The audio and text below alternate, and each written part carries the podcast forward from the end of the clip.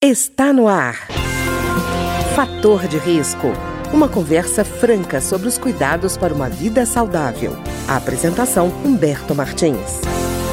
Olá, no programa de hoje nós vamos conversar com a doutora Maristela Monteiro, assessora sênior da área de combate ao abuso de álcool e outras substâncias da Organização Pan-Americana da Saúde. Nós vamos conversar com a doutora Maristela sobre a publicidade de bebidas alcoólicas, especialmente aquela que atinge o público adolescente. Doutora Maristela, tudo bem? Tudo bem. E eu queria perguntar primeiro para a senhora: autorregulamentação funciona no caso de bebidas alcoólicas voltada para o público em geral, mas especialmente para o público adolescente? A autorregulação não funciona nem no caso das bebidas alcoólicas, nem para outros produtos que são nocivos à saúde. Obviamente, a base, a necessidade do marketing é para se vender um produto. E quando nós falamos de são nocivos ou causam danos à saúde, a venda deve ser diminuída ou interrompida.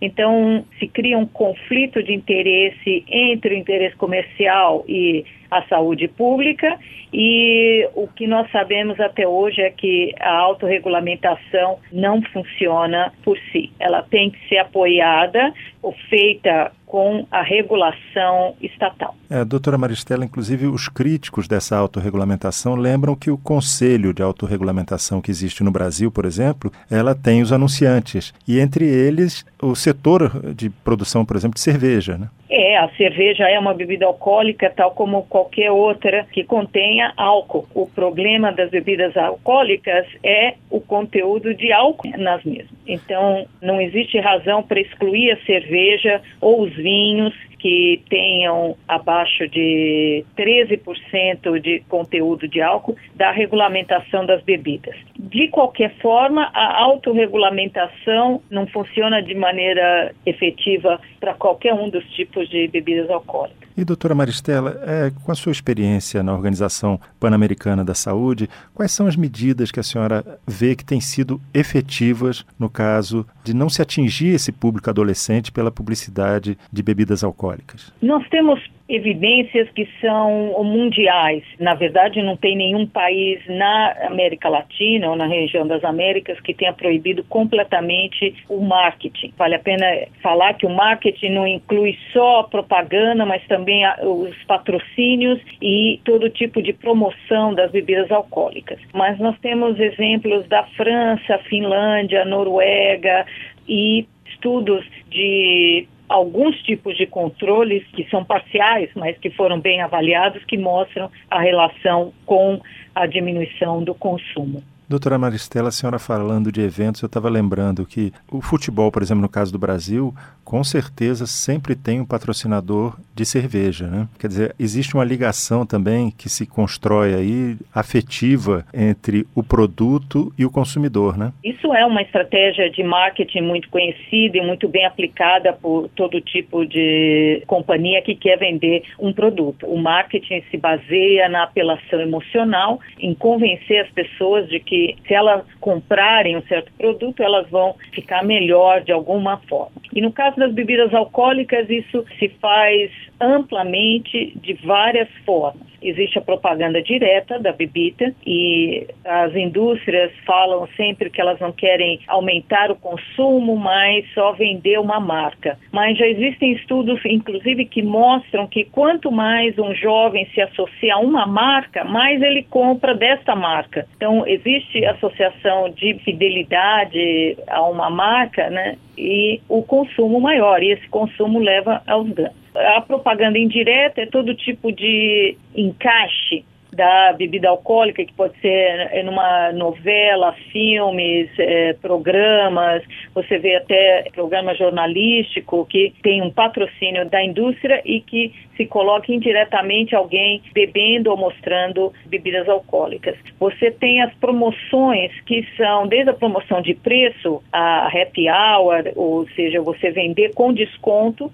e no Brasil isso se expandiu tremendamente também. Por exemplo, se você tem a carteirinha de um clube de futebol, você compra com desconto cerveja no supermercado. Ou seja, isso é uma promoção de desconto e está estimulando a compra de bebidas alcoólicas. Né? Você tem nos bares, nos restaurantes, você tem o open bar, que já está documentado amplamente no Brasil, que causa problemas agudos, mortes por envenenamento, pelo álcool, atividade de risco, desde dirigir embriagado até o sexo desprotegido, dentro dos próprios bares, as adolescentes e os adolescentes que saem totalmente embriagados desses e que você oferece por é, o equivalente a 5 dólares ou menos a oportunidade de se beber quanto for possível e, de todo tipo de bebida alcoólica, beber a noite inteira e nada associado com moderação. Você tem as promoções agora nas atléticas, todos os eventos esportivos e culturais dentro das universidades,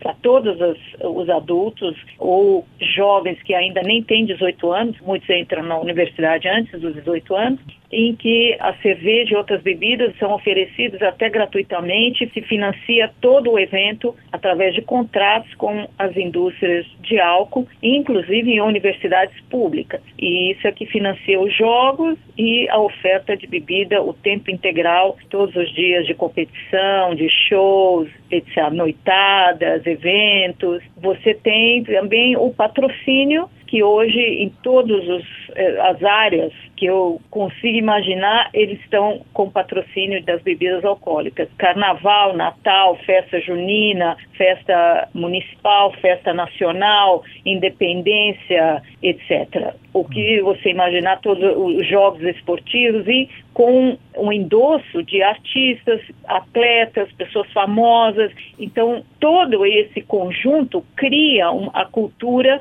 de que beber álcool é a maneira de se entreter, é a maneira de viver agradavelmente e nunca se fala dos problemas que estão associados ao consumo de bebidas alcoólicas. A mortalidade por álcool em todas as faixas etárias está aumentando no Brasil e não está sendo questionado. E doutora Maristela, a senhora falando assim me lembrou de duas pesquisas que eu estava lendo que mostram que o adolescente, quando consultado sobre o conteúdo dos anúncios né, que ele vê, ele diz que o conteúdo é muito similar à vida real e depois que os anúncios falam a verdade. É uma coisa impressionante achar que essa associação tão fácil assim entre realidade e bebida alcoólica, né? É o que mostra que, o quão efetivo está sendo as propagandas de marketing. E quanto mais jovem, maior a credibilidade. O que eles veem no comercial, o que eles veem nas novelas, em todo tipo de show, é o que reflete a realidade deles para os adultos a mesma coisa, que tudo é maravilhoso, mas não existe questionamento nenhum de que o mesmo tipo de comportamento de consumo possa trazer danos. Eu dou muitas palestras em conferências grandes no Brasil internacionalmente e só para te citar é, um exemplo, eu diria até em congresso sobre câncer, quando eu falo que álcool é cancerígeno, é, vários tipos de câncer que estão associados com álcool, e não é o uso excessivo, a partir de um drink por dia, em média, você já tem o, um risco elevado, não existe nenhum tipo de consumo que seja protetor do câncer de mama e é uma das grandes causas de mortalidade na mulher hoje. Mas ninguém sabe, ninguém fala e nós temos a indústria de álcool patrocinando as campanhas de prevenção de câncer de mama. Então, confunde ainda mais o público e os tomadores de decisão. Isso, doutora Maristela, sem falar da questão da síndrome alcoólica fetal, né? Quer dizer, não se fala do risco para aquele que ainda não nasceu para o consumo da bebida alcoólica por parte das grávidas, né? É, esse é um, é um ponto interessante, importante que você fala e que é agora que existem maiores é, estimativas, estatísticas da Organização Mundial da Saúde, é, se tornou um tema prioritário, inclusive, para a própria organização, para impulsar maior trabalho nesse nível. O que nós vemos é que o marketing nos últimos 20, 30 anos tem se focado nos grupos que tradicionalmente não bebiam tanto. E isso inclui os jovens, mas principalmente mulheres, em todo o mundo. O marketing passou a ser focalizado por gênero. Então, para as mulheres, com diálogo e todo o discurso de igualdade, que é um direito da mulher ter igualdade em relação ao homem em todos os campos, o álcool passou a ser o símbolo dessa igualdade. Foi assim que ele foi cooptado pela indústria. Então, é, beber significa ter a mesma posição que o homem na sociedade em relação ao, ao trabalho, à cultura, educação, e tudo isso está refletido nas campanhas de marketing e tem havido um, um aumento maior entre garotas, adolescentes e adultas, mulheres, que o aumento em consumo do que para homens e para garotos. Hoje ah, em dia é. já existe quase uma equivalência de frequência, prevalência de consumo em garotas e garotos. Aí vamos estender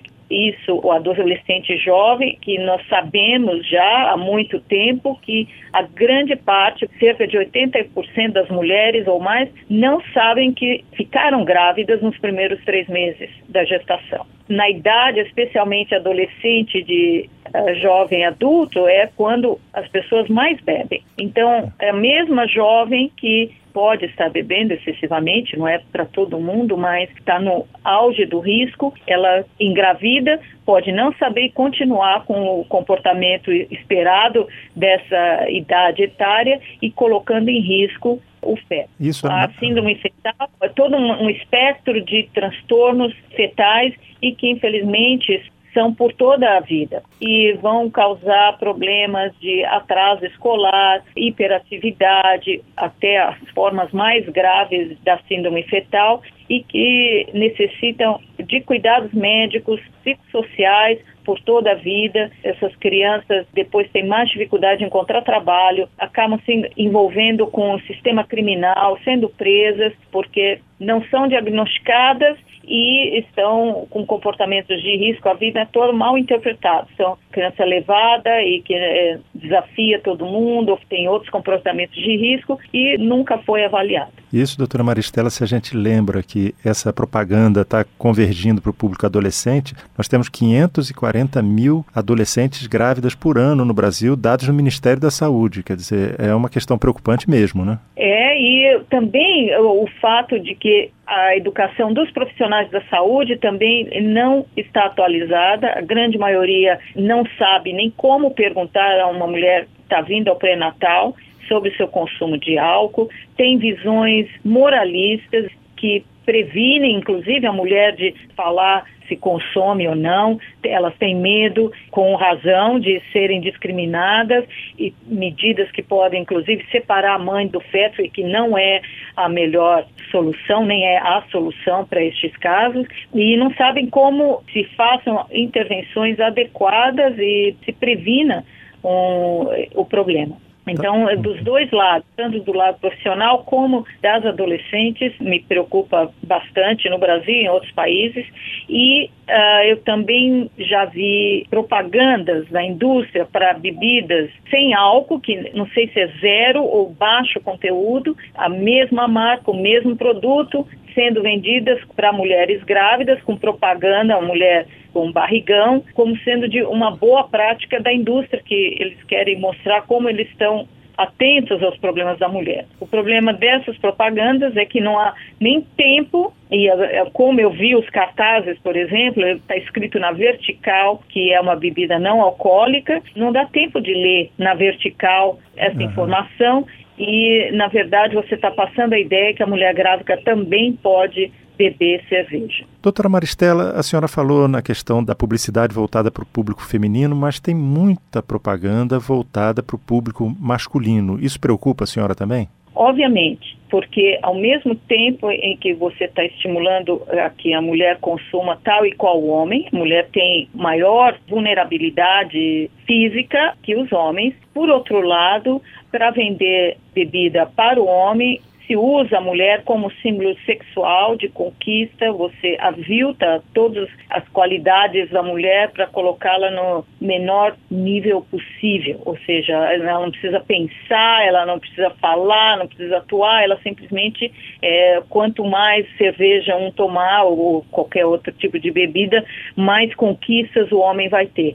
Isso naturalmente está associado aos grandes problemas que nós temos com a violência doméstica, ao abuso sexual e que está vinculado ao consumo excessivo por homens também. Obviamente, nós sabemos que existem homens violentos mesmo sem consumir bebidas alcoólicas, mas essa supervalorização da mulher só como um objeto sexual e de fácil conquista com roupas muito curtas ou sem roupa, isso dificulta todo o processo de empoderamento da mulher, de direitos que nós temos tentado conquistar no Brasil, eh, no mundo inteiro, porque fica a ideia de que ela simplesmente é um objeto da superioridade masculina. Tá ótimo. Eu queria agradecer a doutora Maristela Monteiro, assessora sênior da área de combate ao abuso de álcool e outras substâncias da Organização Pan-Americana da Saúde, que conversou conosco sobre a preocupação que a organização tem com relação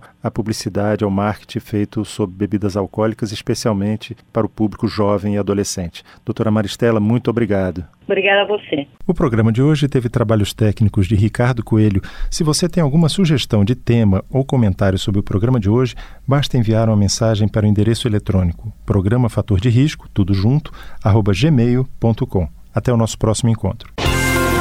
Fator de risco, um programa com dicas para melhorar a saúde. Uma produção da Rádio Câmara, transmitida por emissoras parceiras de todo o Brasil.